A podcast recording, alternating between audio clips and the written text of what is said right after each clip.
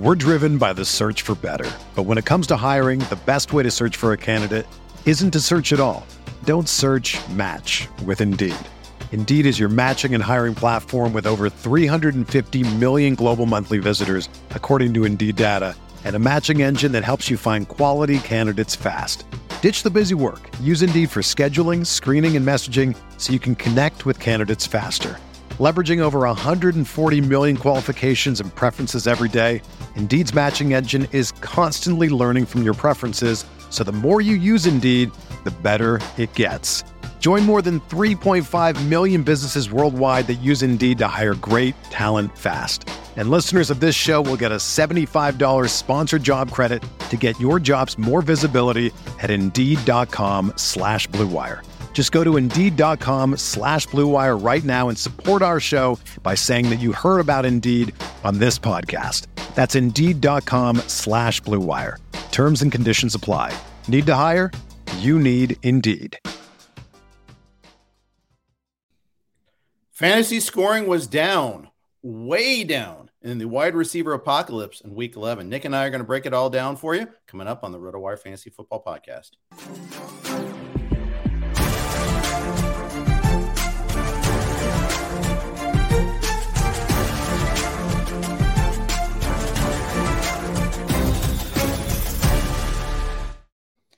Hey everybody, welcome to the RotoWire Fantasy Football Podcast brought to you by the good folks from No House Advantage. Jeff Erickson here with Nick Whalen. Nick, it was a sloppy week 11. A lot of low scores, especially in the early window. Uh, a lot of good players on bye, other good players hurt, and other elite players doing nothing. Uh, just all around, I saw a lot, a lot of low fantasy scores, except for the leagues where I was going up against Tony Pollard. Yeah, that was about the only uh, real bright spot. I, I was just looking at a league where I have 61.6 points and I'm going to win comfortably in that wow. league, which is uh, not something you can say very and often. And that's not a touchdown only league or anything like that, then. No, no, this is just uh, just kind of your run of the mill ESPN league. Um, yeah, like you said, I mean, just almost no offense, you know, in that Jets Patriots game. Did not have an offensive touchdown there. Eagles Colts was low scoring. Uh, Bills came alive in the second half, uh, but but even that one was off to a slow start. I mean, really, like you said, other than Tony Pollard, other than Jamaal Williams, uh, a pretty quiet day all around. Big day for Joe Burrow though, as well, and your Cincinnati Bengals winning that game in Pittsburgh. That that to me yeah. felt like it was becoming almost too much of a trap game to the point where I, I kind of regretted uh, taking the Steelers ATS uh, in staff picks, but but they put up a fight and almost 70 total points between those two teams. Steelers were winning at halftime. Um, they if they and on their second interception, they had really good field position. They could have put themselves in a really good spot, but mm-hmm. Bengals defense stiffened up in the second half quite a bit. Um, I was on the Steelers on that one. I was I was wrong a lot in staff picks this week. So last week I think I went 11 and 3.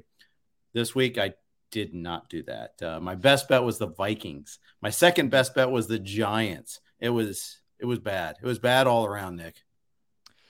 Well, my best bet was the Giants as well, and I, you know, we, we had Scott Pianowski on the XM show on on Wednesday. Chatted with him about that. Uh, both him and Jim Coventry were, you know, they loved it. They were like, "Oh yeah, of course, you know, Giants know, shouldn't be only three point favorites. They're at home against the Lions. Lions have maybe uh, been a little bit inflated with these back to back wins. Neither of them are really all that convincing. And yeah, to me, that was maybe the single most shocking result of the weekend. Obviously, Dallas, you know, 37 point victory on the road at Minnesota. That that's that's almost in a category of its own. But the Giants getting smacked around, really never feeling like they were in that game at home against the Detroit Lions. That, that was a huge surprise.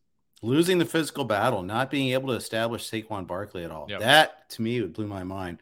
Let's start going through these games and we'll start uh, identifying a few of the things that uh, caught our eye. Starting with the Thursday night game. So, first of all, Nick, I know you were tailgating in Green Bay. Did you actually get yourself into the game? I sure did. I sure did. Thank you for asking. Um, a, a, friend of mine from high school and college, uh, his, his, parents had uh, actually indoor club seats, so I was oh. able to, to, oh. get my hands on one of those. Kind of last minute. Uh, like I told you, uh, you know, last week, I was kind of scanning the market. Prices were way down. I was probably going to buy a ticket either way, but uh, my, my, my good buddy Ben came through and uh, tailgating outside. Tell you what, I, I was a little underdressed. You know, I, I would say I handled the cold pretty well, but I'm glad I was sitting inside for that game because I don't know if I would have lasted uh, another three or four hours sitting out in the bowl. But man, disappointing game for the Green Bay Packers. I, I kind of talked myself uh, into Green Bay winning this game. I, I, took Tennessee to cover. They were three point dogs.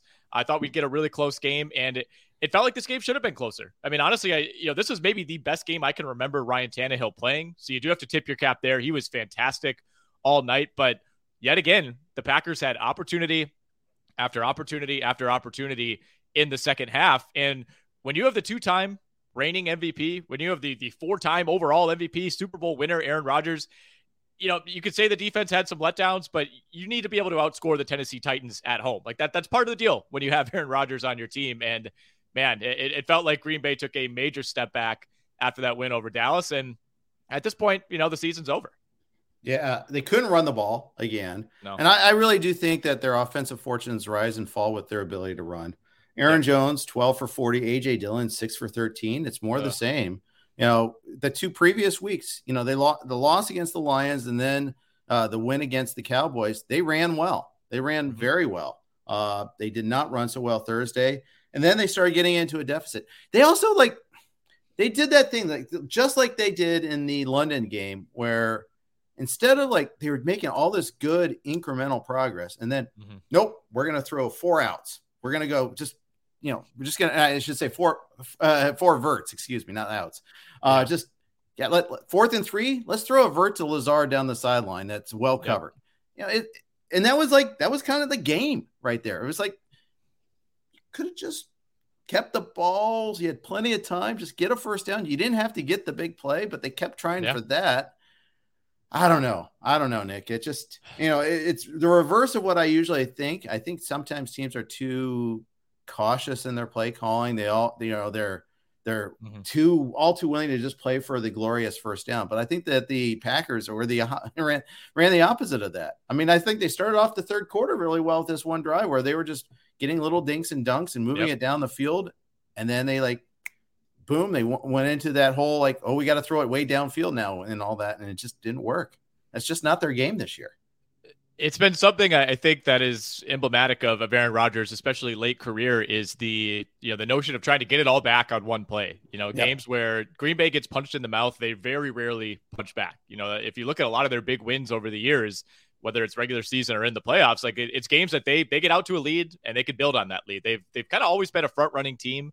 And when they fall behind, they just don't know what to do. They, they do not know what to do. They feel like they, if, you know, every drive feels like unless we score here, it's over. And that's kind of the mentality on the field. And, you know, the final four drives of this game for Green Bay three and out punt, three and out punt, four and out on downs. And then you go out on downs again uh, late in the fourth quarter. At that point, you know, you're talking about about two minutes left in the game, down two scores. So a little bit of a desperation situation. But the defense stepped up when it needed to. I mean, forced I mean, two punts and an interception late in this game. And a fourth down stuff of Derrick Henry. Let's not forget exactly. that too.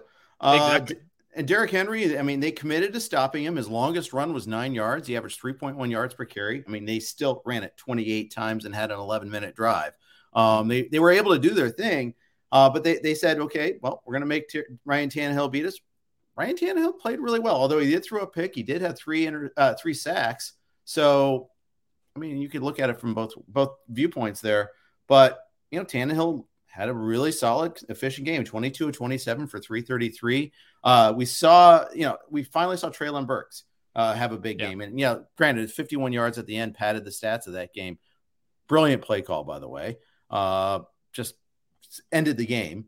Uh, but even before that, six it was six for 60. That that was pretty productive. Uh, he was available for free in like the RotoWire Stake League. I picked him up. Of course, I didn't start him, so I'm going to probably lose. Yeah. But anyhow, uh, so I, I'm the hero and villain in the same story all of a sudden there. But going forward, I like Treylon Burks. I think he's a guy, you know, another rookie receiver that's getting, getting more share. He probably won't go for 100 every week or anything like that, but the same because especially that's just not the way Tennessee plays. And I know against Cincinnati, they're going to want to run the ball a ton uh, this upcoming week, but still very uh, promising uh, to see him get involved in the mix. It just changes this offense. Yeah, they desperately need some sort of playmaker. Uh, uh, you know, alongside Robert Woods, who even calling him a play- playmaker at this point might be a little generous. But you know, you talk about Tannehill, like the the accuracy was there downfield. You know, especially in tough conditions in Lambeau. You know, kind of had some light snow, some wind throughout the entire game. Didn't seem to faze him whatsoever. If anything, it was Rodgers who was affected by it in that second half. But the big plays for Tennessee through the air, that to me is what stuck out. You know, it's not like mm-hmm. Ryan Tannehill was just completing these four yard outs and doing what he needed to do. I mean, these were high level downfield throws. I mean, they had Tennessee had four different players have a longer reception than anyone on the Packers had all night. I mean, they had four different yeah. players with a 30 plus yard That's reception. right. I mean, it was just big play after big play after big play. And it felt like a lot of those were coming on third downs. You know, it's it's third and one, and you know, it's one thing to give up a two yard rush to Derrick Henry. Okay, you reset, but it's like, all right, it's third and one. There's a 42 yarder to Derrick Henry on a screen pass. You know, I mean, it was just the big plays for Green Bay's defense. Uh, I thought overall they they played pretty well. You know, holding Derrick Henry to 87 yards on 28 carries, you'll take that. But uh, obviously, you know, in retrospect, it kind of feels like maybe they sold out too hard to stop Derrick Henry, and we're not prepared for this Tennessee pass game. Right. Um, and then no, you know, known uh, passing threat, Derrick Henry at the touch, the Tebow pass. That was that was pretty uh, funny. That was a cool and he play. threw a good good throw too. Yeah, threw, had a really good throw on that. Um, and then you know he had the 40 plus yard reception. You know he's you know doing his best Austin Ekeler impersonation there. No, actually, he just went straight down the field. It was pretty crazy. Much, yeah. Yeah. Um, yeah. Not a whole lot else to say. Just Mike Vrabel's a really darn good coach, uh, and you underestimate him at your peril. Yeah, I mean, I think he's at this point probably a top five coach in the NFL. I, I don't, you know, anybody can debate that. It feels like week to week that changes, but uh, in terms of maximizing the talent on the roster, I don't think anybody's done a better job over the last few years. No, I don't think so either. Uh, so Bengals face the uh, Titans this week. Uh, I, am really looking forward to that one. I have to cheat and look ahead at the line because I already said it in my own head. It's a pretty wide variance there, so I'm not even going to say what it is right now. I've, there's like a a gap of four points between like the most favorable to the Bengals versus the most favorable to the hmm. Titans. So, uh, or if I'm reading that right, no, I, I, don't think I am actually. I think it's just a one point variance. But regardless, um, I'm a, I'm actually a little surprised at that line. I um, so we'll see. I don't know. Have you seen that line yet? Uh, I, I have. I looked over them this morning. I'm, I'm getting a, an, an early start on beating the book. Makes sense week, with Thanksgiving uh, you know, week. four sure. games on Thanksgiving. So, so I think Tennessee yeah. Tennessee should be favored uh, in this one. I think so and too. They are not. They're at home yeah. and they are a dog. Um, I hate to be a self-hating Bengals fan, but I, I think Tennessee deserves to be favored at home here. I mean, I know it's not aesthetically pleasing, but they get the job done.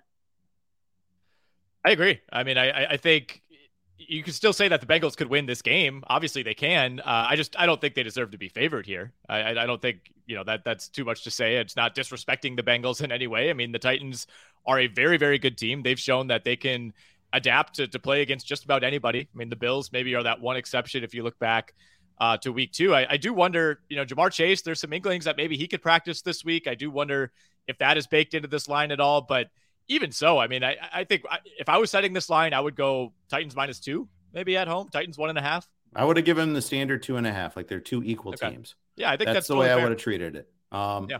Let's just talk. Let's we'll talk Bengals Steelers next. Get sure. that you know, get in front of that. There it is, a Bengals win day after all. Um, they Joe Burrow does have more time to throw. He still gets hit, uh, rushed at times. Did have two sacks. He's got an issue where he gets the balls tipped at the line of scrimmage. Both interceptions were a result of tips. One, well, one was a smother by T.J. Watt, which was mm-hmm. just an incredible play. Uh, but that that is one downside. No Ja'Marr Chase, no problem though. He averaged 9.1 yards per attempt. That is ridiculously efficient. 355 yards. You know, he hadn't had one of those slate breaking games without Chase pr- prior to last night. Uh, and now he has 355 and mm-hmm. four touchdowns. It was the uh, Samaje Perine game. Who knew? The Trenton Irwin game, but Tee Higgins went off, just didn't score. Uh, four different, I think six different receivers had 20 plus receiving yards. I mean, he, he was just an all around incredible offensive performance. Yeah, I think for fantasy purposes, obviously Perine uh, is the story there. Three touchdowns through the air for him, four total for Burrow, who, by the way, six interceptions against the Steelers in two games, uh, two against everybody else. So just some of that is a little yep. fluky. Like you said, you know, I had some passes tipped in this game. And, and week one, I mean, to me, that was just uh, kind of a, a, comedy of errors that I, I, don't know if we'll see anything like that from Burrow right. again in his entire career. And they still uh, almost won. Oh, exactly. They had multiple chances to win that game. I, think if, if yeah. McPherson is on, they they win that game probably in regulation. Um, you know, a frustrating day if you're a Joe Mixon owner, obviously, uh, a couple weeks removed from his huge day. Uh, Tyler Boyd as well. I, I, loved him. I had him in a couple DFS lineups. Turned out it was a Tee Higgins day. Uh, you know, Boyd really wasn't involved in this game at all until late. Did have one big catch Uh, Two big catches quarter, on that but, drive. They they went a yeah. good long drive, got out of their deep end, and, and Boyd had both of his catches on that drive. Mm-hmm. They had him playing outside a lot more instead of playing yeah. in the slot, and I think that mattered a little bit, especially against the Steelers. Uh, I, I wouldn't read too much into that. He still had seven targets in this game. It's just they could not stop Tee Higgins, nor could they stop practice squad call up Trenton Irwin, which you know obviously is to be expected. Uh, Irwin though looked really good. He he looked he much better than uh, their other options that they were trying to fool around and try to find as a uh, third receiver while uh, Chase is out. He he he'll he by by rule he has to go back reverse to the practice squad, but I think he'll get mm-hmm. called up full time by the Bengals. He he looked looked the part. Yeah, he, he just has like the classic white receiver look, you know, the long hair. You're like, all right, I, I, I trust this guy. He looks like he's going to be tough. It feels like we've seen like you know every team has gone through their iteration uh, of Trenton Irwin. But yeah, he, he, stepped up in a big way. I mean, like we said, huge day for Tee Higgins. Didn't get in the end zone. That was a little frustrating, but it felt like you know he was the go-to guy. These crossing routes, time after time, he's wide open. He's running in space. Uh, I thought he was extremely dependable. A uh, little bit of a an inefficient day for Tyler Boyd. Did have seven targets. Again, I don't think he had any catches in the first half. Uh, Hayden Hurst had a big catch early on. Didn't really do a whole lot after that.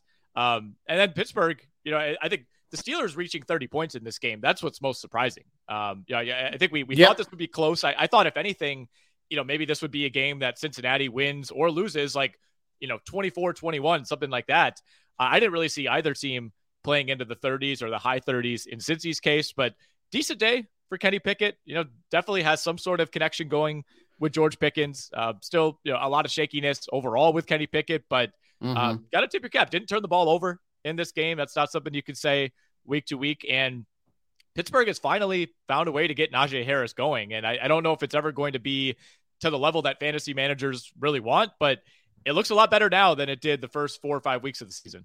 Yeah, uh, and Pickett looked better than I've seen him so far. He also looked worse at times, if that makes yes. sense. There's a couple of just badly missed throws. Uh, he des- did deserve a second touchdown. Pickens just had an ugly, ugly drop late in the game when they were down two scores. And, and Najee Harris ended up getting that touchdown instead. Um, two different ways that Pickett should have gotten credit for that. There was another, on the previous play, guy come uh, Gunner Olszewski comes back, makes this like circus tipped catch, gets down like on the inch line. So it's you know I shouldn't. It's not like it was wrongly called or anything, but it was just so close to Pickett uh, getting the touchdown there. Could have been a much better fantasy day for him. Uh, they did these zone reads early on uh, that were very effective against the Bengals. And the Bengals adjusted at halftime as they had when they're rolling well, their defense adjusts very well uh, at halftime. And that's kind of what they did. First, like four drives were barren wastelands for the Steelers. And not until the Bengals got up 37 23 did uh, Pittsburgh really start moving the ball again. Kind of, wouldn't say garbage time, but it was really kind of garbage time. Um, you know, they, they had TJ Watt's great play, and got stymied, got five yards, had to settle for a field goal. Another time, Pickens makes this uh, circus catch. They get their first first down of the half, and they go backwards. They had some penalties, and the Bengals just stuffed them after that. Um, and that was just kind of the game right there. The, the Bengals were able to come up with these big drives in the second half. The Steelers were not. Um, I mean, the Bengals moved the ball all day 10, 7, 10, 10. That's where the, quarter, the scoring distribution between the quarters was. I mean, it was just steady the whole time. The Steelers had a wonderful second quarter. After that, it, it was it was tough sledding until the very last drive. End of the third quarter is what killed Pittsburgh. Like you said, they they had the interception. You take over basically at this, I think they're at like the 20 yard line of the yep. Bengals, and you go nowhere. You end up taking the field goal, and at that point, it's like, okay, you know, at least we got points. Obviously, you'd love to capitalize. Uh, mm-hmm. given how this offense has worked all year, getting the ball at that spot on the field, it, it really felt like, okay, if we're going to win this game, if we're going to pull this off, we need to score here. And, and not only do they settle for the field goal there, but next drive, they get the ball back, you know, after giving up a field goal to Cincinnati, and you end up punting. And to me, that's, you know, watching this game live, it's just like, those are the opportunities, man. If you're going to pull off an upset like this, you, you absolutely have to get something in those spots. And yeah, it, you know, like you said, the, the highs for Kenny Pickett, like they're there. You, you can kind of see it. I mean, the escapability, he's willing to throw downfield. He has the connection with Pickens. It always seems to find Freiermuth, who had another solid day uh, eight for 79. Did not find the end zone, but still, uh, by by 2022 tight end standards, that's an explosive performance. Um, yep. I, to me, like Kenny Pickett and Zach Wilson, kind of the same guys. You know, I, I think Pickett is like maybe it's slightly uh, higher floor than Zach Wilson, but I, I kind of see a lot of similarities between those two right now. Yep, I agree. I agree. Uh, Pittsburgh goes to Indy on Monday night, so an island game for the Steelers. Uh, that you know, it, it, could have been worse. You know, this, this they played this game three weeks ago. I'd be dreading it. Now I'm like, uh, okay, I can watch it. I can find something to watch there. Uh, Najee Harris looking promising. That that was you know nice to see him play well. Jaylen Warren got hurt early in this game too. Yep. That was unfortunate. Hurt his hamstring. That that's something I would not expect him. You know, we'll see what happens going forward, but I wouldn't expect him to be able to go this week. Hamstring injuries tend to last, uh, so we'll we'll watch on that one. Uh, Cincinnati side, Mixon had the concussion. We'll have to watch them. Uh, watch that status. Perine, we haven't even really talked about Samaje Perine. Three receiving touchdowns. The second I go to Twitter to complain about uh, using Perine on third down, he gets not one, not two, but three receiving touchdowns. Alan Seslowsky touted him in sneaky adds oh, yeah. last week. I kind of, I, I, wouldn't say dismissed that notion, but I, uh, I was, I was a Perine skeptic. Let's just put it that way. Well, obviously the concussion for Mixon uh, is what kind of pushed this one uh, for for Perine. I mean, 46 snaps uh, out of a possible 66. You know, Mixon going out early. He only played 14 snaps in this mm-hmm. game, so uh, you know, Allen deserves somewhat of a victory lap, but not too much of a victory lap here. You know, given the injury. Right. Yeah, Trayveon Williams uh, looks to be the backup. Chris Chris Evans was actually scratched this uh, this past week. Was inactive. We'll see if that changes if Mixon has to miss the game. But Trayveon Williams would be next in line. Uh, there it goes. We'll and we'll obviously see about Chase. Uh, our podcasts are uh, brought to you by the Blue Wire Network. Here are a couple of their ads. We're driven by the search for better, but when it comes to hiring, the best way to search for a candidate isn't to search at all. Don't search. Match with Indeed. Indeed is your matching and hiring platform with over 350 million global monthly visitors, according to Indeed data and a matching engine that helps you find quality candidates fast. Ditch the busy work. Use Indeed for scheduling, screening, and messaging so you can connect with candidates faster. Leveraging over 140 million qualifications and preferences every day, Indeed's matching engine is constantly learning from your preferences, so the more you use Indeed, the better it gets.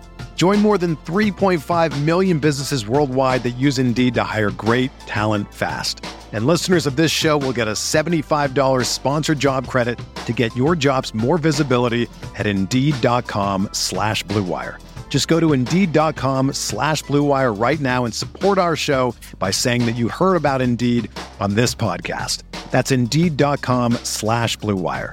Terms and conditions apply. Need to hire? You need Indeed.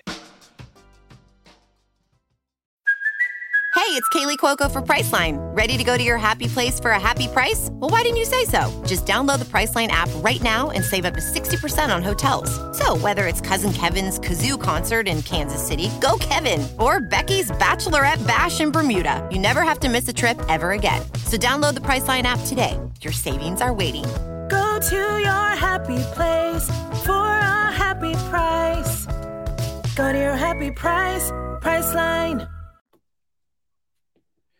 Big thanks to the Blue Wire Network for hosting RotoWire's podcast. Uh, let's move on. Let's keep breaking down this slate. Let's go ahead and look at uh, the Chicago Bears and the Atlanta Falcons. And injuries are a big storyline in this game. Both Justin Fields and Kyle Pitts coming away from this game with injuries. We're going to wait to see what their statuses are. Fields hurt his shoulder very end of the game. Kyle Pitts got hit hard, uh, had an MCL sprain. We'll see that one too. Uh, let's start on the Chicago side of things. They're not that efficient uh, offensively still. They, they just play the same game every week. It feels like you know slightly yep. different variances uh, here and there depending on the opponent, but uh, you know once once once Younghoe Koo hit that long field goal to go up, you're just thinking, well, it's just a countdown until the crushing Justin Fields interception, and and of course right. we got it. And again, you know, it, obviously Fields, you know, there's that there's there's a photo of him kind of you know leaving the locker room riding a cart. That's yep. never ideal. Uh, he was clearly favoring that shoulder, took a hit running to the sideline late in the game.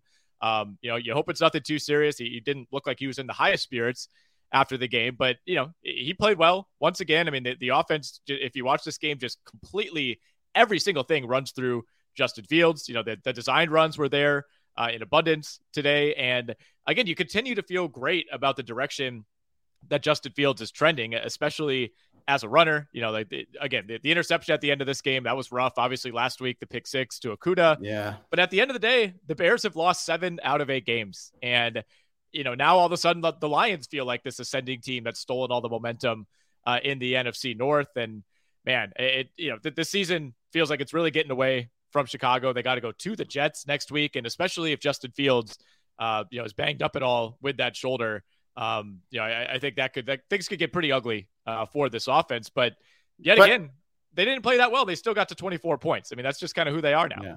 And I'd argue that this is like, other than the injury, which is really bad, but otherwise, this is a kind of an ideal result.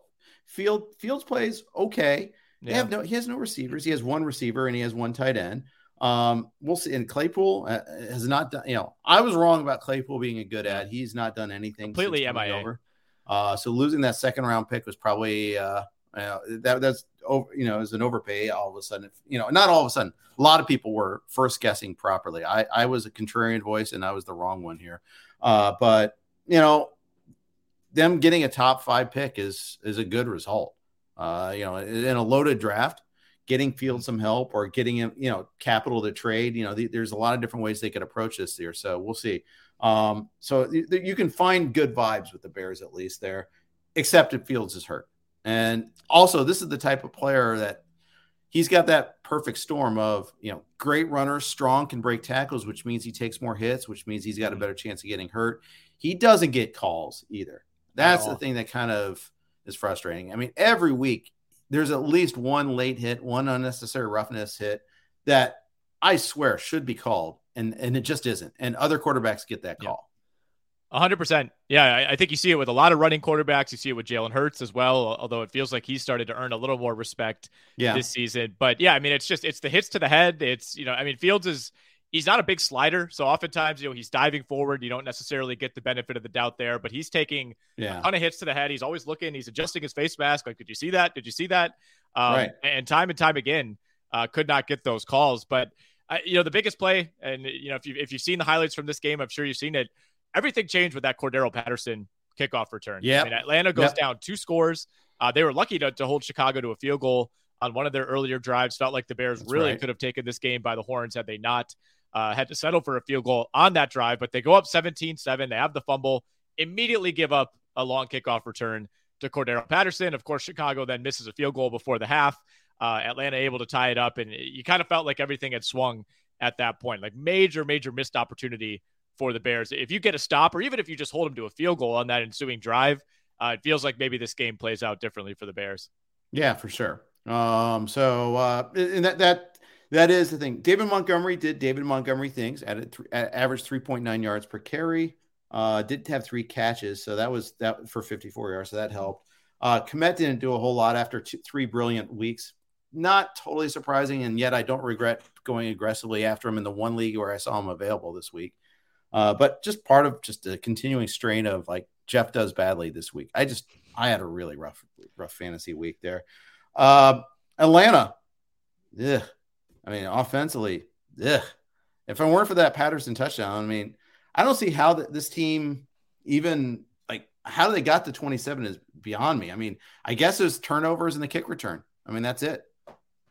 It really was. It really was. The, the kick return jump started everything. I mean, prior to that, uh, you know, the Cordarrelle Patterson had just fumbled, uh, which set up a, a Chicago touchdown a few plays later. Uh, so it was a really rough start to this game for Atlanta, but but they found it in the second half. Um, you know, Marcus Mariota, really nice bounce back by him. I mean, he didn't didn't play the game of his life by any means, but he looked awful last time we saw him uh, against Carolina uh, on that Thursday night game. So a nice bounce back uh, against just a, a, Bears defense that is just so so exploitable. I mean, the the amount yeah. of like Atlanta's just ripping off you know ten to fifteen yard rushes with ease against this defense. Like it, it you know the the loss of Roquan Smith, especially against a team like Atlanta yeah, uh, that that really really right. showed through. And we should of course talk about Kyle Pitts, who I, I think we probably won't see again this year. Yeah, I'm still catching up on how bad the injury is, but yeah, MCL injury there, and uh, it looked bad at the time. He tried, you know, he jogged off after getting his attention, yeah. but that was a hard hit. Yeah, I'm seeing torn MCL uh, will require surgery. That's the expectation uh, per Ian Rapoport. Uh, no timetable yet, so who knows? I mean, it's Kyle Pitts. He's a he's a complete freak genetically, so maybe he recovers uh, like three x the the normal person. But I mean, in terms of fantasy, I, I don't I don't think he's going to be making an impact whatsoever the rest of the way. Yeah, and and for those people like who see, well, it's just a sprain. No, sprain is a tear. The, yes. that, that is just a degree. The difference exactly. is in degrees. If Jeff uh, Stotts has taught us anything, it's that a sprain is a tear. Yes, yes. He's yelled and screamed and, and pleaded with us to, to get that right. Uh, so we will endeavor to get it right. All right. Um, Atlanta is every team, by the way, no buys this upcoming week. Every team plays Atlanta at Washington. Bears, as you alluded to, are at the Jets. Let's jump into the Jets. Why not? This okay. I was on the Jets. I thought they'd cover. I was pretty confident the defense was awesome. I feel kind of jobbed on this one, except they scored three points. They had two yards of offense in the second half. Two. Chris Towers had a funny tweet about like they averaged 2.66 inches per play in the second half. Inches. Not great. Not great at all. I mean, and then Zach Wilson after the game, you know, emerges like he, he's thinking like he's uh, blameless from this one there. Yeah. At least that was the that was the interpretation. I don't know if he was, you know, I I, I wasn't there, but it was just there was a lot of pushback against Zach Wilson after his comment about no, he didn't feel like he let the defense down. I mean, well, I mean, how could he? He was nine of twenty-two for seventy-seven yards. I mean, he he did his job. Yeah, Justin Herbert had a better fantasy day in three throws, uh, yep. in his first three throws, than Wilson had all day. Uh, see, 75 yard drive and a touchdown there. Wilson, nine for 22, 77 yards. They had 103 yards of total offense.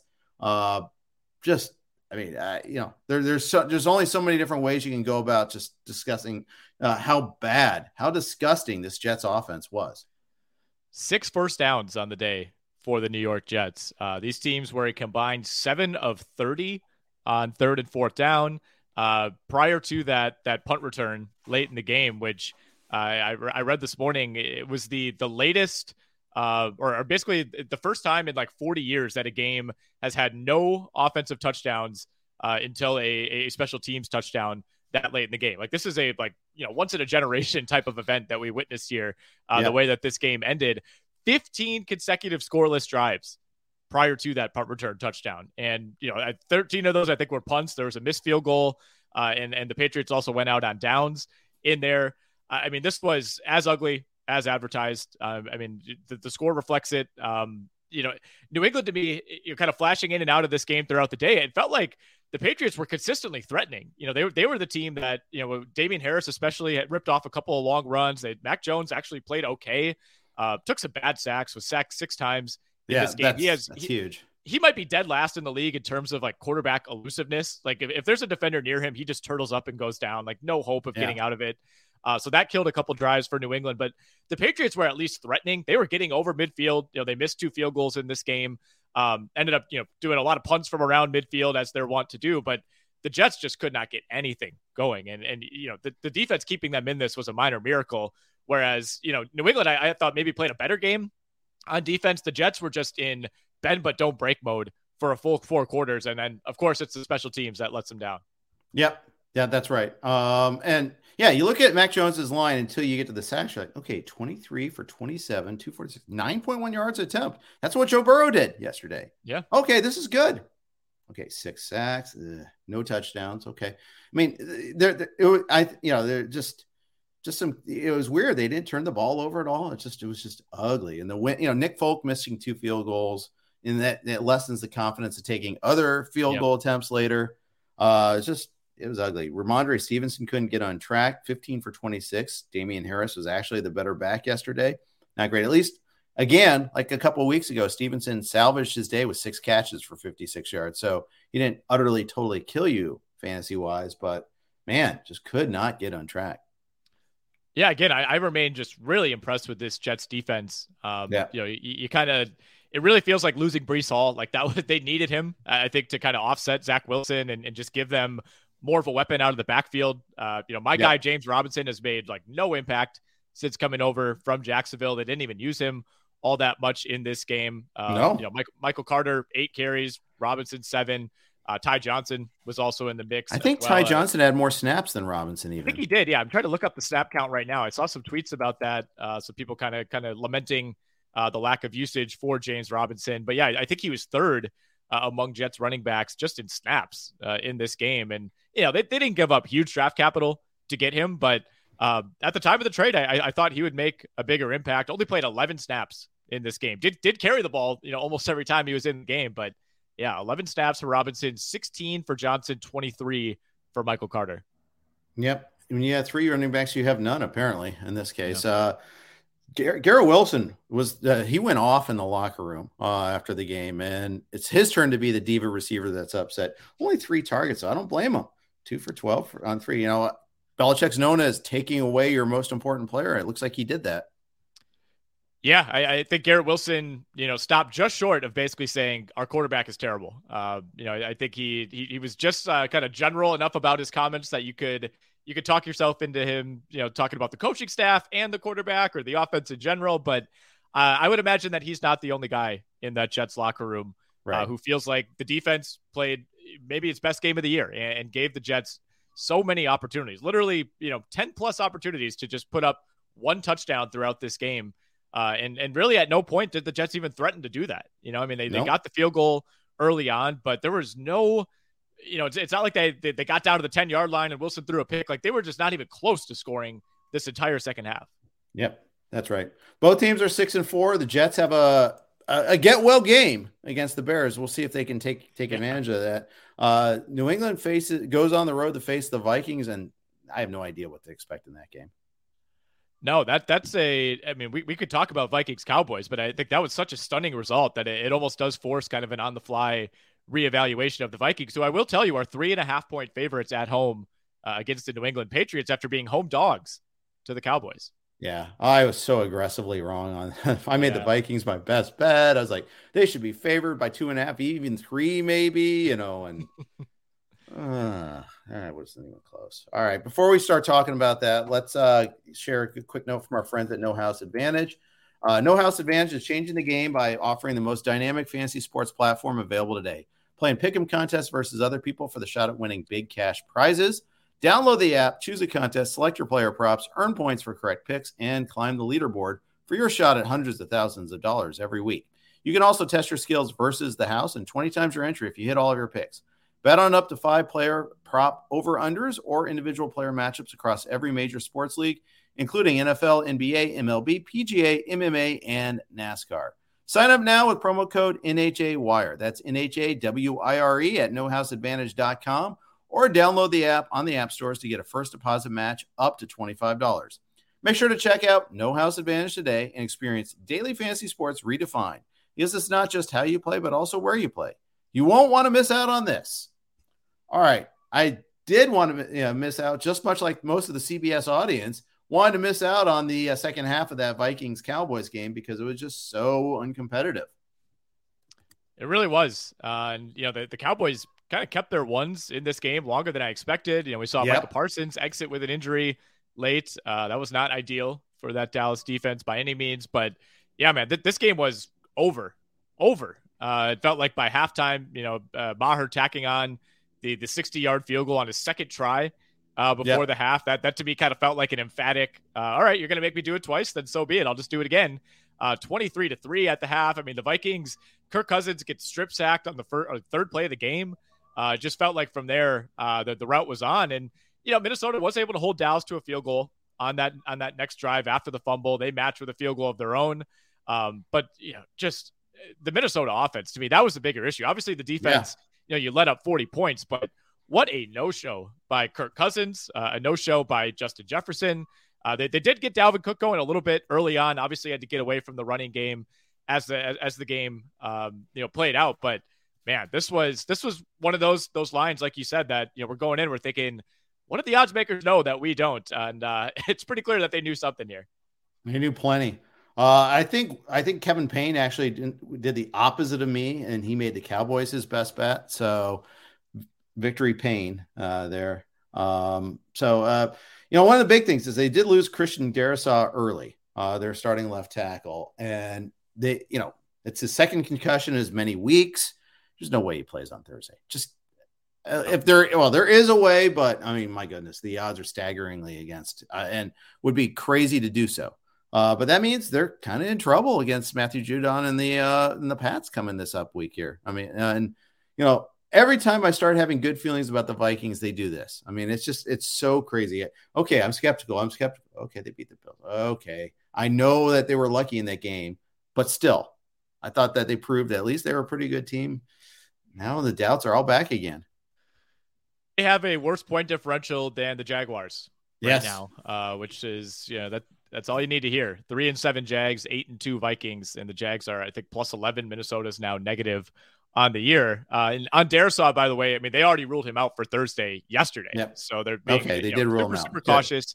Uh, yeah, like you said, never really felt like there was much of a chance that he would play. But yeah, you know, I, I think if you're a Vikings fan, in the back of your mind, you're always wondering, like, is this team actually this good? And then you go and you beat the Bills. You know, I think that was kind of the all right, maybe we are this good. Like, we found a way to win a game that we always uh, seem to be on the other end of, you know, for the last 20, 30 years. It's like the Vikings are the team that is finding ways to lose those close games. That to me felt like, okay, we've turned a corner. We've beat maybe the best team in the NFL. Let's keep this rolling. This is our opportunity to prove it. They're coming into our home. We're underdogs against this team that just lost to the Packers and not, I mean, to just not even make it competitive, that's such a letdown. I think yep. if you're if you're a Vikings fan, like I, I don't. Now you got to regroup and play a, a, really good Patriots team, like you said, and you know this is not a a team that you want to be facing on a short week by any means. You you do get another home game, that's big, uh, but at the same time, man, missing Darrisaw, you know, licking your wounds from a 37 point loss at home. Um, no matter what happens the rest of the year for the Vikings, like they're they're probably still going to cruise to the NFC North title. Right. Um, you know, they'll be in a good spot in the playoffs, but I, I just think this is the game that's going to stick in the mind not only of Vikings fans, but of everybody you know who, who evaluates the NFL. Like this is this is one of those games where I think the Vikings kind of showed their true colors. Yeah, and no one's going to go into the playoffs like going on a road game in Minnesota and think, "Oh, this is a no. fortress. We have no chance here." no, exactly. exactly. That, that, I, I think that, sure. and that was a big part of the reason that you know, people were on the Vikings. I, I picked them in my pick'em league. I, I, I went mm-hmm. low, but I thought the Vikings would win, and I'm thinking, yeah, this is this is a real home field advantage. You know, this is this is not Los Angeles. This is not Arizona. This is a tough place to play. Cowboys right. were completely unfazed. Yeah, hundred percent. Yeah, again, you know, Tony Pollard went off. You know, go figure. The better running back actually does some good stuff. Uh, Zeke got the two goal line carries, so I yeah. mean he did goal line touchdowns, but Pollard still scored twice, went six for 109 in the receiving game, including that beautiful wheel route on third and 14.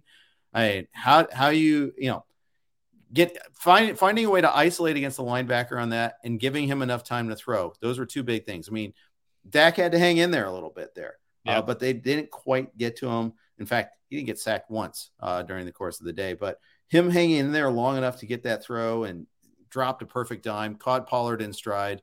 After that, it was just there was zero chance of the linebacker catching. It was just it was it was a beautifully designed and executed play that was one of the, the, the starkest differences in this game. Watching the Dallas offense, Dak under no pressure the entire day. Yeah, had all the time in the world, super efficient. I mean, he was dialed in. This was his best game yeah. of the season, I think, by a pretty wide margin. Uh, really best game in a while for Dak Prescott, even counting a lot of last year. And Kirk Cousins was sacked seven times in this game, and it could have been more. I mean, he was completely under siege. Um. Obviously, you got to protect the ball on that that initial strip sack. Part of that is on Kirk Cousins. He had no awareness that Mike, Micah Parsons was coming around the corner uh, behind him. But yeah, this was a you know a pretty shameful performance I thought by the Minnesota offensive line, especially after we saw that the Packers of all teams do a really good job. I thought neutralizing that Dallas defensive front. Um, you know, right. I thought we'd maybe see the Vikings take more of a page out of what Green Bay did. And you know, as we talked about on the XM show, the key for Minnesota was the one place you could exploit Dallas is on the ground. And it felt like they did that earlier. And I don't know if the game just got away from them and they felt like they couldn't go back to it, but Dalvin Cook ran well, and they yeah, you know they, they tried it early. He only had 11 carries. Again, I know you're down big. You're down 23 to three at the half. It's tough to remain dedicated to it, but much like the Jets, Minnesota did not really threaten to score after that field goal drive. Like it, you know, Dallas controlled the right. clock. Um, and it's not like, you know, Minnesota, you think back to that Eagles game where they're, they're repeatedly getting down, you know, deep into opponent territory and you're turning it over, you know, you, maybe you're missing field goals. Like I mean, these were just straight up like three, four, five play drives that ended in a punt. Yeah, that's right. Uh, Minnesota also had seven penalties for 59 yards, so they kind of shot themselves in the foot a few times there too. If, I'm going to pick a nit with the Cowboys, it's that they left their starters in too long. Micah Parsons yeah. got shaken up during this game. Okay, like okay, he shouldn't have even been in there for that, and then he came back after that. Like, what are you thinking? Just yeah, that was strange. It, that was very strange. Um, we, we saw both Cooper Rush and Nick Mullens in this game. Uh, we did not until way yes. later. I mean, this game was well decided, and I mean, Dak probably played two more series than he needed to. He played longer than uh, Cousins did. Yeah, I, unknown reasons. I, I, have no idea what was up there. Like the spread was well in hand. I, I don't I don't yes. know what uh, what angles you want to take with that one, but um, you know, somebody like Dak, I, I, don't think he really needs any more reps. And yeah, of course, it felt like they almost paid for it uh, with the Parsons injury, which hopefully is not going to be anything overly serious. When this when CBS pulls away from your game before you pull your uh, starters, then you know you've kind of missed your cue. Uh, yeah. And they missed. It wasn't like by a, like a, a, tiny little okay, we'll, we'll switch it. No, they went like two series after that, and then they finally yep. switched it out. So, so it goes. All right, uh, we'll move on to the next game. But before we do that, uh, we've got our good friends at StatHead to talk about. It's easy to find Derrick Henry's statistics from this year. With a quick Google search and a visit to Pro Football Reference, you can see that he rushed for over 900 yards and nine TDs going into this past week. But that raises many more questions. How many other players have hit those marks through nine games? How many did it at, at Henry's age? To answer those questions, there's StatHead. StatHead is your all access pass to the Pro Football Reference database. In StatHead, you can compare up to six players' stats side by side to determine who to start and who to sit, or you can dig through advanced stats to find the perfect player to add off waivers. There is an array of simple tools that unlock an endless number of search options, all using the same easy to use interface that you already know from Pro Football Reference. Plus, StatHead lets you browse Pro Football Reference ad free. Sign up with the promo code ROTOWIRE for $20, $20 off an annual subscription to StatHead. All right. We talked about uh, the Vikings and Cowboys. Let's move on. Uh, let's discuss the Giants, the Cowboys' next opponent, losing at home to Detroit. Ugh, ugly Ugh. game. I mean, and this this is one one of the, my my takes here is this is what happens when Danny uh, and when Dimes has to play, try to play catch up. You're sunk. I mean, it, it's just this is not a, this is not a good catch up team. They are a front running team. Um, yep. If you look, you okay, he threw for 341 yards. Okay, has two interceptions, two sacks. Just the interceptions were both huge in this one here. Uh, yeah, it, it, was not a good game. They couldn't stop the Lions' running game, and they couldn't run the ball themselves, other than dimes.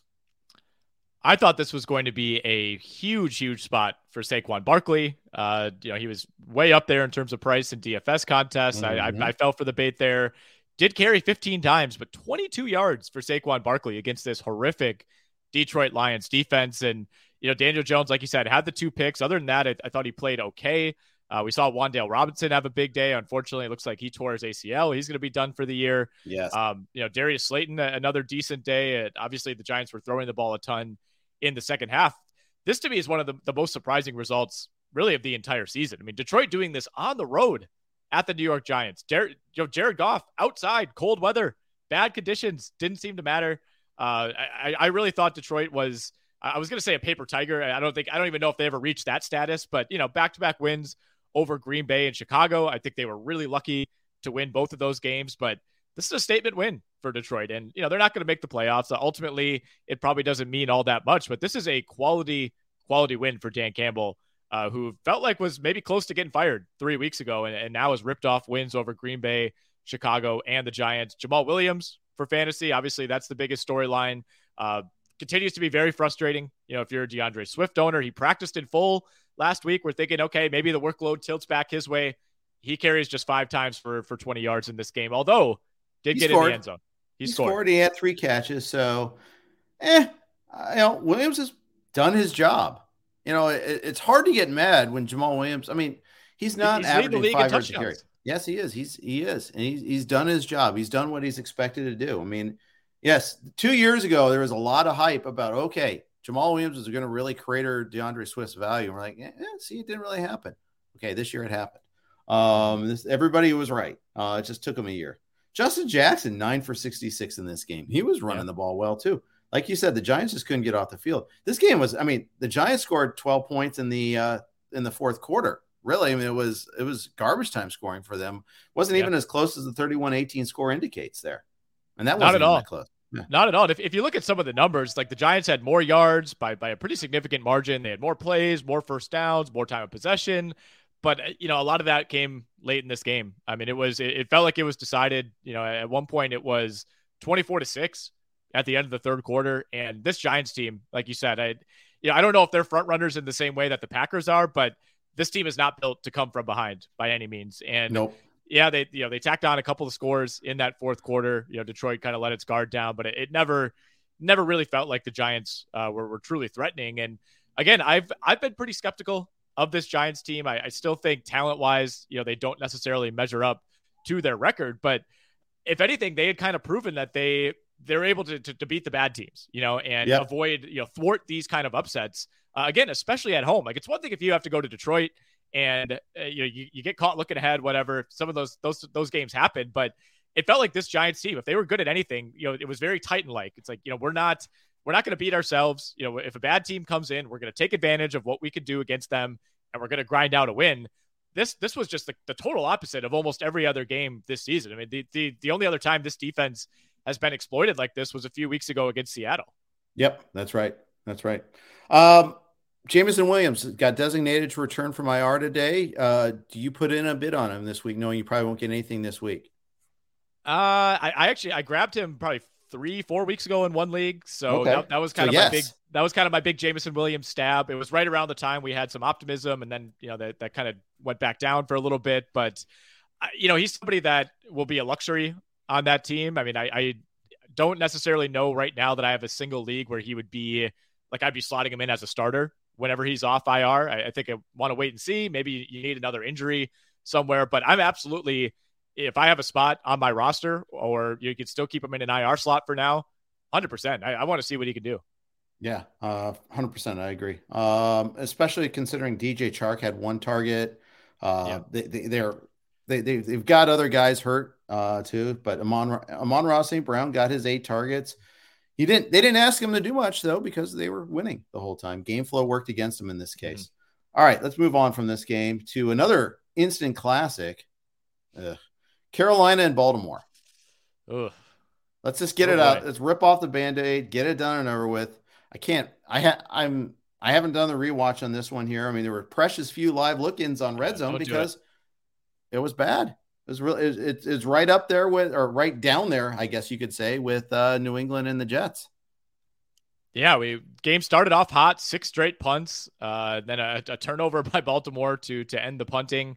Uh, this was just a, a classic letdown game by the Ravens, and you know credit to them for for finding a way to win. We've seen teams have these letdowns against Carolina and not be able to crawl off the mat late in this game like Baltimore did, but yet another double digit favorite that did not cover. I think it's now right. what like four and ten on the season or something like that. Uh, ATS for for double digit favorites. It has not been pretty. Uh, this Carolina team has, has been on the the winning end of a couple of those uh, ATS, and I mean Carolina did not play well. Yeah, I was just Carolina gonna say, my God, they well. did their best to try to make Baltimore cover, and at least offensively, and Baltimore said, "Nope, don't want it. We're good with ten. That we're, it was, yeah, it was more so. Right to me, it was a letdown by the Baltimore offense more than anything. It's not like Carolina yep. was all that frisky. I mean, Baker Mayfield just he looked like Baker Mayfield, believe it or not. Uh, had two picks in this game. You know, the second of which was was extra crushing. Uh, did have one long play to Terrace Marshall. Other than that, this was a very very limited Carolina attack. I think it was like a in PPR leagues even it was like a 1.2 fantasy point day for D'Onta Foreman, who I started yes. in, in, multiple leagues. Love that.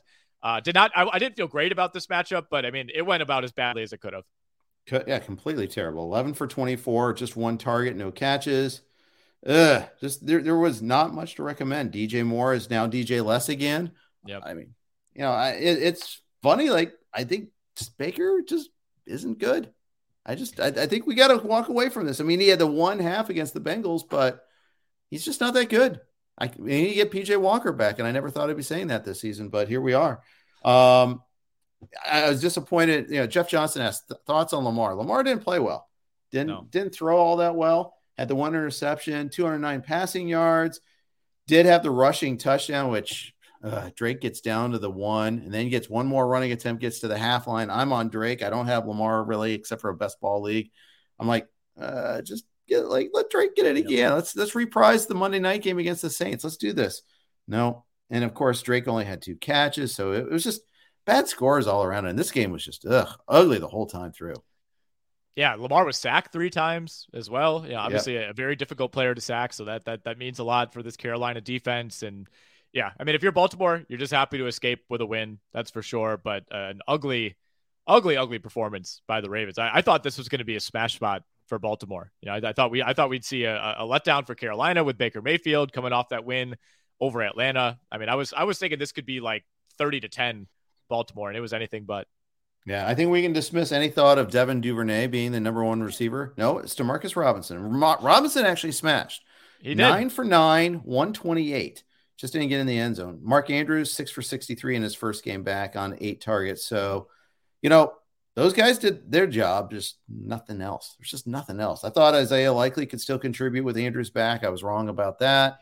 He it's very nearly had a touchdown. Yeah. There was a he was running wide open in the back of the end zone. Lamar threw high. Uh, so you know that could have changed the narrative in a minor way. But like you said, I mean Robinson yeah. and Andrews accounted for like 95% of Lamar Jackson's yards. Yeah. All right. I think we can move on from this one. Less please, said the better. Please. All right. Buffalo Cleveland in Detroit. Uh started off really poorly for the Bills. They they didn't wake up in this game. Yeah. Uh they were down 10-3 and Cleveland was driving. They had a drop in the end zone.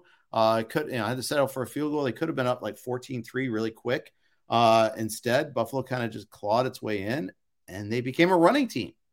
My James Cook shares, which were no longer which I've since divested of, now have value again. Yeah, the uh I still remain like I, am still a little skeptical of the Bills. Like this was not quite as convincing as you would have liked. Like you said, it was a pretty ugly first half. You know, Stefon Diggs. I wouldn't say he was getting into it with Sean McDermott, but Sean McDermott had to come over and give him a, a nice talking to uh, on the sidelines. I think at that point Diggs had not even been targeted. Uh, he of course did get a touchdown in the second half when the Bills started to look like the Bills, but it was it was not a great Josh Allen game. Again, no. you know, he was really shaky early on, uh, and I, I think that's part of the reason that they felt like they had to go to Devin Singletary and James Cook. Those guys combined uh, for almost 30 carries in this game. Uh, once again, saw very limited work for Nyheim Hines. Uh, he was he was involved on special teams a little bit, but uh, you know, to, to, to me, he kind of looks like, as we called him, a luxury piece for this team, and they just haven't yeah. really gotten him all that involved. Only played 10 snaps uh, out of the backfield for Buffalo. Uh, that's out of a possible 65. So you know, it it kind of feels like the Colts. You know, we always thought that you know, okay, he got he's getting unlocked. He's going to Buffalo. Colts didn't find a way to unlock. Maybe he's not unlockable. He's the new Duke Johnson, who happens to be on the same team as the original Duke Johnson. But I don't know. Um, yeah, it's, um, it's, it's really hard to say. I mean, on the Brown side of this, I thought Jacoby Brissett played pretty well. Did lose a big fumble. Uh, that was a, little, a momentum changer in the second quarter, but early on was was dropping dimes to Amari Cooper. Um, and even late, you know, had a nice throw to, to Donovan Peoples Jones, uh, who mm-hmm. salvaged a decent fantasy day. He goes five for 61 with a touchdown. Uh, pretty disappointing from Nick Chubb. I mean, you're almost never going to see him be this inefficient. 14 for 19, 14 yep. carries, 19 yards for Nick Chubb. Uh, did have three catches for 48, so salvaged a little bit out of the backfield, but still pretty disappointing day from him. Overall, though, I, I know we kind of disagreed on this when we discussed last week. We were robbed. I wanted this game played in Buffalo, and I, I understand there's a million reasons why it didn't happen, but we went from potentially like this crazy wild environment to a completely neutral environment inside in the dome. So I, I want to put that out there. This game, I, I, wanted to see a snow game. Yeah, I think there was still like fifty thousand fans there, which is pretty impressive right. for, on such short notice. I get it. I mean, I who doesn't want to see a snow game? I, I want to see a snow game too. I just thought this was, you know, 77 inches of snow in certain places. I mean, you saw like all the videos, all the the pieces about how hard it was for the Bills to get to the game. Right. It just you're putting a lot of people in danger by trying to get them to go to right. the game in Buffalo. I, I, I totally understand why. Um, yeah, I have a lot of Nick Chubb. I have a lot of Justin Jefferson. I have a lot of Tyreek Hill. I have those three specifically as my top three picks in in the uh, NFFC prime time, where I was uh, nine and one going into this week. I'm going to be nine and two now, uh, absent like just a miracle tonight. But I, Kittle's just got to go crazy, and it's just not going to happen. But um, you can see why it was a bad week for me here. Uh, there, there was a lot of that. I also have a lot of Christian Kirk. Yeah. I, you know, a lot of got a lot. You know, there was seven to eight startable receivers on by this week. Depending on what you think about Julio Jones. Uh, but other, you know, seven clear starting fantasy receivers, and a lot of people are hurting. Scores are down everywhere.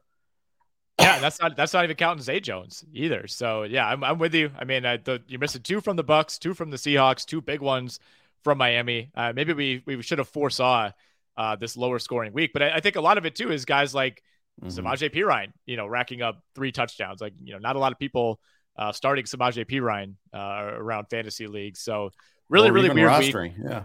Yeah, because uh, we still had high scoring games. You know, I mean, it, there, has been some weeks where it feels like every game is like, you know, 20 to 19. Like, you know, the Bills are in the 30s, uh, Bears, Falcons, you know, that, that combined to go over 50 points. Uh, a lot of the late games, we had high scoring. It was just, you know, the the, uh, the, the fantasy production didn't necessarily match up uh, with the point totals, if that makes yeah. sense. Cleveland got there late. Otherwise, that was going to hit the under too. But yeah. then Cleveland got yep. the backdoor cover and the backdoor over. Oh, uh, but you know, we saw Jets and uh, the Jets and Pats and Ravens and Carolina. Houston got the late touchdown, but still 33 total points in that game. 33 total points in Indy. It's a lot of ugly early games action there. It was kind of yeah. frustrating for me. Uh, let's talk about that Washington and Houston game real quick. Uh, Washington defense was the pickup of the week. They got the pick six. Uh, they got uh, five sacks. They two interceptions on Davis Mills. I mean, they just squashed uh, Houston. Houston had, I think, what five yards of offense in the first half. Uh, just yeah, ended all hope. A lot of Dameon Pierce managers uh, very unhappy. Uh, just there, there's no recovering from this sort of game. Oh, and you know, I, I I was a little nervous about this when I was on an island. I took the Commanders minus three on the road in staff picks. Everybody else was on Houston, and I, I, get it. You know, value wise, maybe the Commanders shouldn't have been three point favorites, but I, I was shocked at how easy this was. Yeah, right. Yeah. Maybe they should have been 13 point favorites apparently, but yeah. Uh, yeah, I mean the pick six right away. I mean that just set the tone. From there, you know, Washington I, I think could kind of relax and, and play its game plan, not feel like it needed to push too much, and you know they, we saw them run the ball 40 times in this game for 153 right. yards. Not super efficient. Not all again, that well. Yeah. Well, but it was also a game they led 20 to nothing at the half and just tried to bleed out for the most part in the second half. Yeah, I mean Heinicke okay, you know, 15 to 27, 191, no scores, about what you'd expect from him. Uh, not really a huge day for anybody uh, in this game, fantasy wise. Uh, you know, Brandin Cooks had a long reception to, to salvage a, a, reasonably okay game. Uh, but Dameon Pierce, I mean, that's the the big disappointment. Not that this was an advantageous yep. matchup by any means against the Washington defensive line. That wow, man, like it. I follow a lot of football people on Twitter, and I, I feel like it's not often that you see defensive lineman highlights pop up throughout the day. And eh, more often than not, it's like, wow, look at what Jonathan Allen is doing to this Texans offensive line. I saw a lot right. of that right. yesterday. And they didn't even get Chase Young back. You know, we thought midweek that he might rejoin this team. Sounds like that could probably happen now in week 12. Yeah, exactly. Uh, it, it, just looking like Washington, the defensive touchdown, they had Curtis Samuel with a rushing touchdown. So they ran up 40 times, and neither Gibson or Robinson had a good fantasy day. I mean, no. think about that for a second. That's just it's just mind-boggling. Nobody, no receiving touchdowns. It was just there, there, there was it was almost a fantasy zero game. It just it really was. Joey Slye was your fantasy hero as well, along with the defense there. Yeah, yeah, it's Slye and the defense. You know, getting that pick six that was that was big. I mean, it was that is a defense that a lot of people were streaming this week. So you you know you gotta gotta give credit there. Obviously, you're reading into the matchup, uh, but yeah, even McLaurin. You know, I, I thought this would be a great spot for him. I, I had him in, in two DFS lineups. Thought that he could go crazy against this Houston defense, but they just didn't really need him. That was the biggest thing. You know, in the yeah. second half, they just it, Washington completely slowed it down. They did exactly what they should do because they knew the Texans were not going to put up three scores on that defense. Yeah, that's right. That's right. Let's move on from that game. Uh, just a whole lot of blah. Speaking of a whole lot of blah, Philly and Indy. Oh my. Oh very, my. you know, very frustrating game to watch. Ooh. I mean, Philly, like their, their receivers, DeVonta Smith and AJ Brown were winning battles all day, and then they just forget they existed and they'd run it into the pile on third and four every time. I'm just like, stop this already.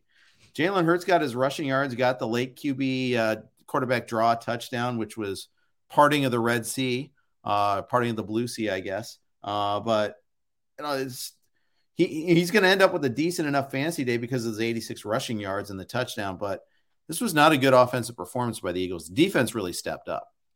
Defense had some huge, huge stops in the second half. Um, mm-hmm. You know, I, I thought I thought Philly was pressing a little bit. Uh, oh, I think it was still pretty early in the third quarter. They went for it on a fourth and 10 around midfield. Fourth and 10. Yeah.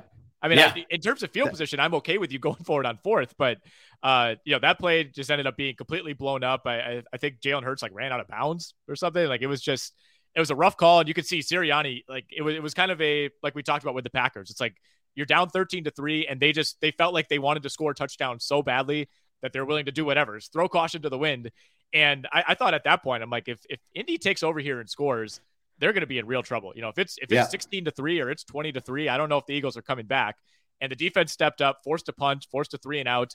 Uh, that was huge. They forced a missed field goal on the next possession. So uh, obviously, you know, Philly got it together just in time to tack on that last touchdown. But this was a game that that the defense really did win for them after giving up a touchdown on the first drive of the game. I mean, it it, it was right away. You kind of knew, like, all right, the Eagles are going to be in trouble here. Like the, the, the Colts are not going to be rolling over. Yeah, on I have the sleep, you know, with on the sleeper app, I get the player X made a big play notifications. Yep. I got four leagues on sleeper, so I got the you know Michael Pittman just made a big play. Jonathan Taylor just made a big play, and you know all of a sudden it was seven nothing. Halftime, Taylor's at eleven for sixty four. He ended up twenty two for eighty four. They just yep. could not get on track in the second half. Uh, pair, you know, big job by the Philly defense. They got four sacks, and then of course the way the game ended. So they, they, they the Colts had a penalty or two. I think they got sacked once and then had another penalty. It's fourth and twenty one. They got a little bit of a rush on Ryan, but still, they throw a check down to Deon Jackson on fourth and twenty one. Yeah. Not only that, then Jackson goes out of bounds. I mean, no laterals, nothing. Just he was. It, it, felt like he wasn't even looking to lateral it. Like you know, sometimes you'll see that, and guys will just realize like, ah, there's nobody there. I'll just, I'll just like he just caught it like it was second and four, you know, like in the middle yeah. of the second quarter, like no yeah. reaction at all. It was yeah, that was. I'm glad you mentioned that. I thought that was funny. Uh, watching the end of that game, I, I think the Colts, you know, they knew their their their uh, fate was sealed at that point. You know, fourth and 21 with Matt Ryan, uh, not exactly Mr. Elusive, right. creating time back there. Uh, AJ Brown, by the way, another huge fumble in this game. Yeah. Uh, you know, th- th- it felt like for a little bit a, a redux of last week against Washington. Uh, Phillies driving, you know, for what felt like might be the go-ahead score midway through the fourth quarter. AJ Brown just gets straight up stripped. That, right that, after Taylor had fumbled too. They had gotten their yes. big turnover. Exactly. Um, and then nope, they said do not want. Um, yeah, it, it, it was yeah. Philly's kind of missing their a little bit of their mojo right now. Uh, obviously losing Goedert hurts. Um, yes. you know, that that's a big part of it there. Uh, they didn't really go to the uh, the backup tight ends. Jack Stoll had one catch and on his only target, and they, no other tight end got even targeted there. So, yeah, they, they have to figure out how to replace that still. Uh, Miles Sanders didn't get on track, 13 for 47. He did get a catch. Miles Sanders got a catch. Stop the stop the presses. He he's been he was a pass catching back at one point in time. He then sure his was. second year, he had nine drops, and the targets have just evaporated since then. Yep. Anything yeah, else my, from this game? Sorry. I only note was was going to be the the tight ends. You mentioned that. I think you were spot on on the XM show, uh, saying that this is just a stay away situation. Like there's not a there's not a yeah. clear Isaiah Likely who's just going to step in uh, for for Dallas Goedert here. I mean, Jack Stoll won the snap battle handily. So if you're if you're really pressing at tight end or you're in a super deep league and you're, you're looking for some sort of value, I mean, it was Stoll 55 snaps, Grant Calcaterra 19. Uh, Tyree Jackson snuck in there for nine snaps. So Stoll seems to be the guy uh, in terms of workload, but you know he was one target in this game, and neither of the other tight ends were even targeted. So I, I think this is just something where it spills over to the receivers, it spills over yep. to the backs. Yeah, that snap count's useful if you're in a 30 team two tight end league. Yes. So yes, you if go. you're if you're in a league where you're required to you know roster someone named Jack Stoll, then maybe that's valuable. Yeah. exactly. Uh, one more game from the early slate: the Rams and the Saints. Andy Dalton was one of the early high scorers at QB this week. Who knew? Uh, against against the Rams, no less. Yeah. 21 to 25, three touchdowns, did take three sacks. Uh, and you know that that does hurt, but they didn't they didn't turn the ball over at all. And that was big in this game. Uh, the Rams kept pace for a while, but then you know, Stafford caught had the concussion. Rams, the Saints had a big third quarter, and actually, you know, this was like kind of in the bag. Kind of this was this was I was a little surprised on this one. I had the Rams covering. This one is another one I got aggressively wrong. Yeah, I uh, I don't remember where I went in staff picks. I, I think I, I, do remember saying this would be a three point game, and I, I think I took the Saints to win at home, but I, I, believe we had it at three and a half, and I think I took the Rams to cover. I mean, the one the one unit that I respected in this game was the Rams defense, and and they let him down. I mean, Andy Dalton had been struggling the last yep. three weeks coming into this game, and he looked fantastic. Twenty one of twenty five, only took three sacks yeah, uh, which Randy Dalton is fantastic. Had the three touchdowns. Olave got back on track. Juwan Johnson uh, continues to be sneakily productive. We saw Jarvis Landry get in the end zone as well. Um, you know, the Rams hit a big one to Tutu Atwell early on. Other than that, just a, an offense that was completely devoid of big plays. And we'll see what happens with Stafford. Uh, you know, this could be if he if he does indeed have a concussion, that would be two concussions in three weeks. I, I know as of last night, he wasn't officially in protocol who knows what that means? We'll see. Um, but you know, we're it's getting late early for the Rams. Could be Operation here. Shutdown time. No it, Cooper Kupp. I think so no, too. And no Stafford. I I mean, they're at I the think, Chiefs next week, by the way. Yeah, yeah, that, it yeah. doesn't get any easier, and they're in the and they're. I still contend it's a, a tough division despite the records of everyone there, and it's not even Wolford. It's Bryce Perkins is is the backup now, right. and he took three sacks and didn't look ready for prime time. Uh, yeah, there's not a whole lot of takeaways. Allen Robinson had had the touchdown, four catches. Higbee had eight targets, so he's still heavily targeted. He still probably will be. Mm-hmm. The other takeaway is Cam Akers led the backfield this week, 14 for 61, 4.4 yards per carry. I guess he, he may have some juice. Kyren Williams has some juice, and Darrell Henderson's almost a cut. Yeah, it's starting to starting to look that way. I, I did not think we would see Cam Akers back with this team, you know, around like week five, week six, when, when all that was bubbling up. Um, I'm shocked, but that's kind of where the Rams are. You know, they, they were unable to, to bring in any other help, and Cam Akers did what he needed to do behind the scenes to, to get back in the good graces of this coaching staff. And, you know, we, we say it all the time about these bad teams. Like the Rams, the Rams are cooked. Like the rest of the season is going to be ugly, but much like today, I mean, they're they're still going to be scoring somewhere between 10 and 20 points most weeks. And Cam Akers is going to have some value. I mean, I, I think they're just going to slowly bleed out this season um, with or without Matthew Stafford at this point. And on Allen Robinson, by the way, kind of disappointing. No real uptick in targets post Cooper Kupp. He did almost exactly what he's been doing over the last four weeks. Like he's he's basically averaging four catches and 45 yards uh, over the last five weeks. So it's it's a, a, slight improvement over what you got from him early on, but it just it, it doesn't really look like all of a sudden taking Cooper Kupp away is going to mean Allen Robinson is is averaging eight well, catches a week, especially, especially when you take Stafford away. Yeah. Yep. yep. Yeah, for sure. All right, we got one more uh, note from a sponsor from our friends at Monkey Knife Fight.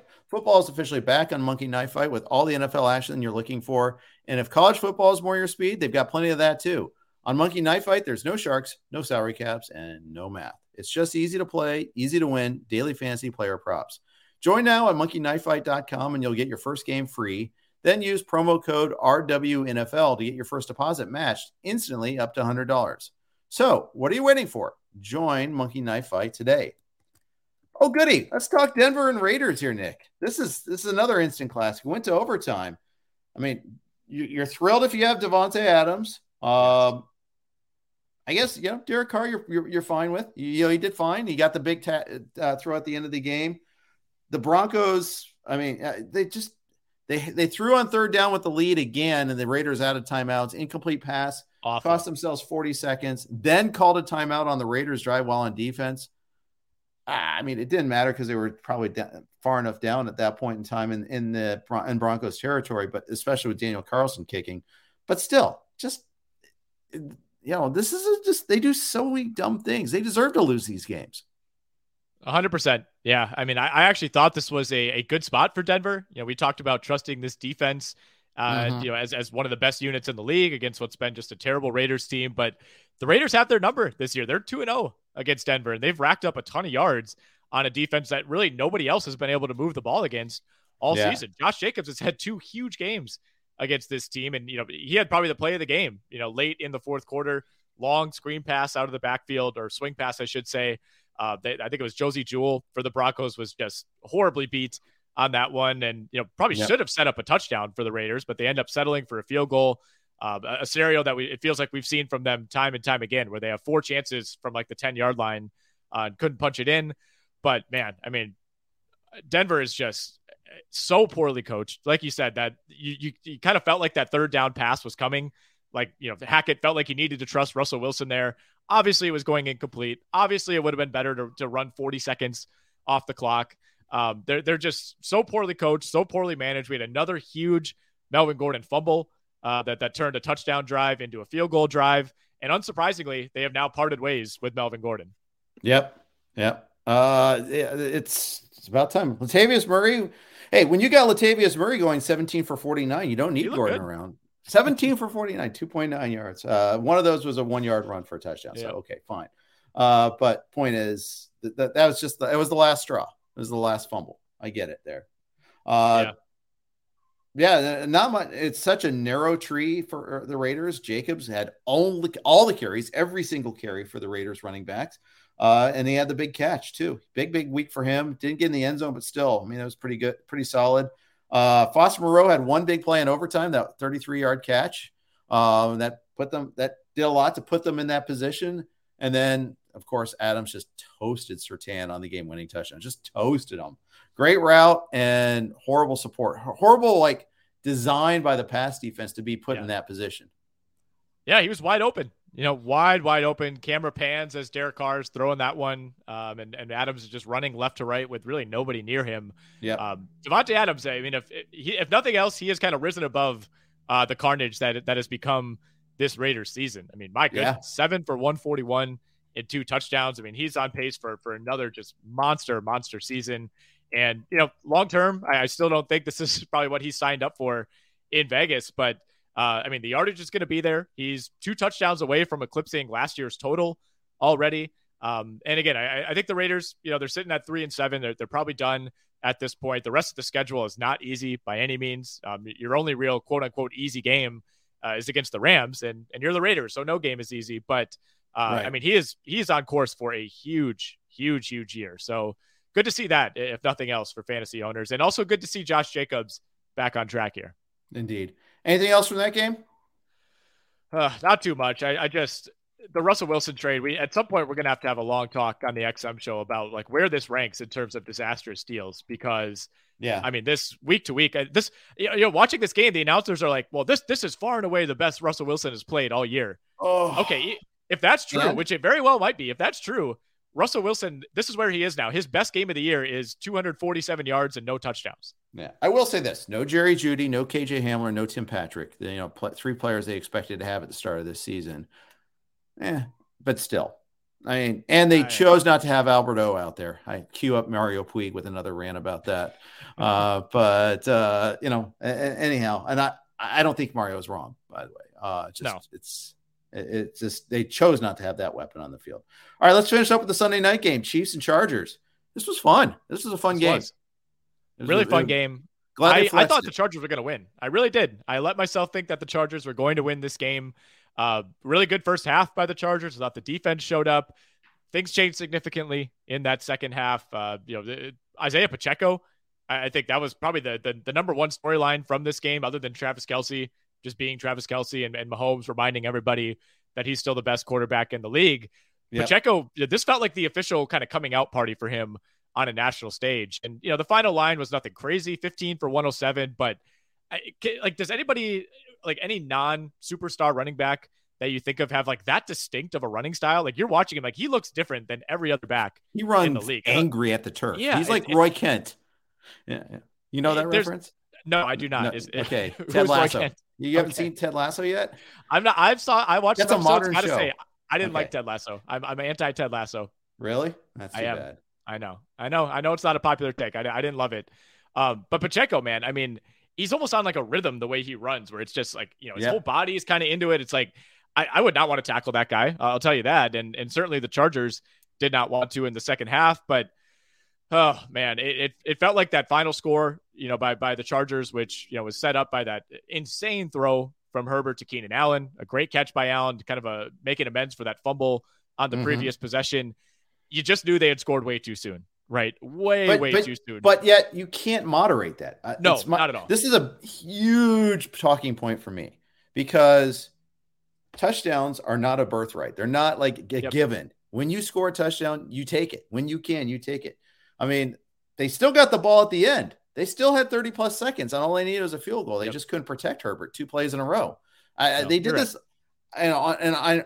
By the way, on that first play of that last drive, they did like what looked like to be a QB draw, and no, that's not it. Don't do that. I know you had timeouts to use, but it was a down, it was yardage. I mean, I, they just couldn't protect him at the end. Chris Jones took over at yep. the very end there.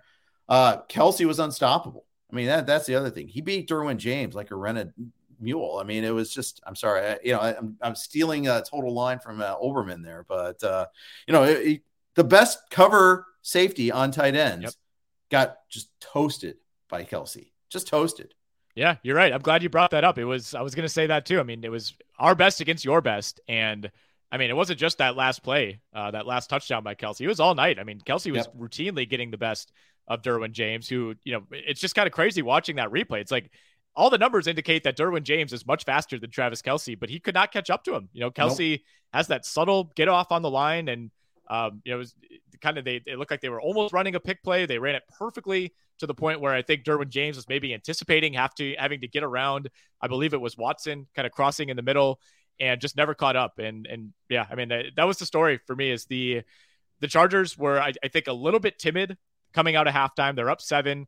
Um, they they passed on a fourth and inches at around the 40 yard line. They punted, which knowing the Chargers, they almost never do that. what never did you do, do with Brandon Staley? I mean, that, that should be your sign that he's been kidnapped and that's an imposter on the sidelines. I, I thought, given the opponent, I mean, okay, I'm looking now, it was closer to the 35. So, look, if you don't get it, you know, you're probably giving up a touchdown, but they punted and gave up a touchdown anyway. It's like, it's Yeah, the Chiefs. exactly. You're Brandon Staley. Like, you, this is what you do. You absolutely This- need to convert this. And they they had done well, you know, on third and fourth down conversions, uh, or third down conversions, I should say, to that point. Um, Right. A couple dicey ones, but you know, Austin Ekeler was getting it done. You know, he's such a tough guy to tackle. He stays low. Um, you know, Herbert had a had a sneak on one, I believe, that they got a first down. I mean, I, I, I thought as soon as they they punted that ball, they kind of signed their own death warrant. That's some Anthony Lynn stuff there. Uh, really was. Sure.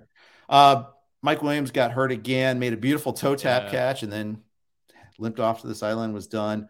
Uh, ugh, so frustrating with them. At least Keenan Allen made it through the game. He did have the bad fumble, but five for ninety-four. Palmer, what a huge day he had. Eight for one oh hundred He six looked and two awesome. scores. I mean, that first drive, boom, boom, boom, three plays. You're like, hey, we have Justin Herbert back, and Oh, yeah. he, he had a great game. Just couldn't get the time late. The, the Chiefs adjusted. The Chiefs had no wideouts to speak of. I mean, Justin Watson's out there making plays. Sky Moore made some plays, but they lost. They they lost Toney in this game. Valdes-Scantling had one catch. I mean, it, was just all Kelce. I mean, it was just crazy. And yet here we are. I mean, the Chiefs Mhm. just. I mean, they just keep on reloading. It's amazing. Yeah, that was part of the reason I like the Chargers was I, I really thought they would feel the the absence of Mecole Hardman, the absence of Juju Smith Schuster, and in the first half maybe it felt like they did, but Sky Moore, you know, it felt like all those catches were huge. You know, third downs. They, they converted a third and seventeen in the Mhm. second half from deep in their own territory. I mean that that just can't happen. You know, those are the type of plays that it feels like only the Chargers give up, and you know, Right. the, the amount of talent on that defense just does not uh, does not equate to the result. And you know, you only sack Mahomes once. Herbert sacked five times. Uh, could have been more. Uh, but I, I, on the whole, though, I thought Herbert looked amazing in this game. Outside of that pick late, which was a desperation throw, you know, kind of chucked Under pressure. coverage. Yep. It was tipped. It was a you know diving uh, interception off of a tip. So you, you know you, you'll give him a pass for that. But this is three weeks in a row now coming out of the bye where he has he has looked like MVP candidate Justin Herbert, and he's not in the mix for that award this year. But I, I think he's fully recovered from that rib injury. Yep, Chargers fans can be pleased that you know it's like like I love like you know he may not be the Mahomes is the best quarterback in the league in my opinion still, but I, Chargers fans wouldn't trade Herbert for anything. Bengals fans wouldn't trade Burrow for anything. Bills fans wouldn't trade Allen for anything. Um, and you know we'll see about Fields and F- Fields and Hurts being at that level. I I don't put them at that level yet, but uh, I don't know. Uh, I might be I Hurts- overstating the case wearing my Bengals uh, brown, black, and orange glasses here too. So we'll see. Yeah, well, I noticed you didn't you didn't mention Trevor Lawrence either, but you know we'll see. You, you- Uh, you're telling well, me you did- he didn't play this straight up? week, so I wasn't Yeah. thinking about that. So yeah, no, I would Yeah, not. very true. I would not. All right, let's what, rip it through. was- Or go, Go ahead, ahead. please. I was Yeah. gonna say it was just nice to uh, to have a week without the Jags, where I could just sit back and know that you know I was not gonna have like my my Sunday end with inevitable sadness. That was that. I was that way at the Bengals last week. Yeah. Uh, so I get you. All right, let's rip, rip through these. Jay Red says down forty two point seven five. He has CMC. He uh, opponent has CMC. He has Deebo Mitchell, Gold, and more. Hey, this does not pass the airplane test. Don't throw in the towel. Um, we're not going to do chances to win because that's exclusive province of XM. Yep. Uh, it's not really, but we're just not going to do it. Uh, but don't, don't give up. No. Trade Aiyuk and Wilson for Sanders and Cook. Would you do this? So you're giving up Brandon Aiyuk, and you're giving up. Let me see. I'm trying to find You're, this question. you're giving up the chat here. Aiyuk, and I'm not Okay. sure which Wilson, but I assume Jeff Wilson. I don't know. yeah. Um, Sanders and not. Zach. Yeah, Garrett. It could be Garrett.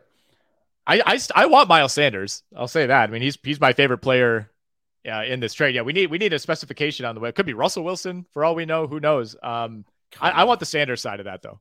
So I, I I like the Aiyuk side. So uh, if it's Aiyuk and Jeff Wilson, I I prefer Aiyuk and Jeff Wilson. Jeff Wilson's gonna have Okay. value going down the stretch.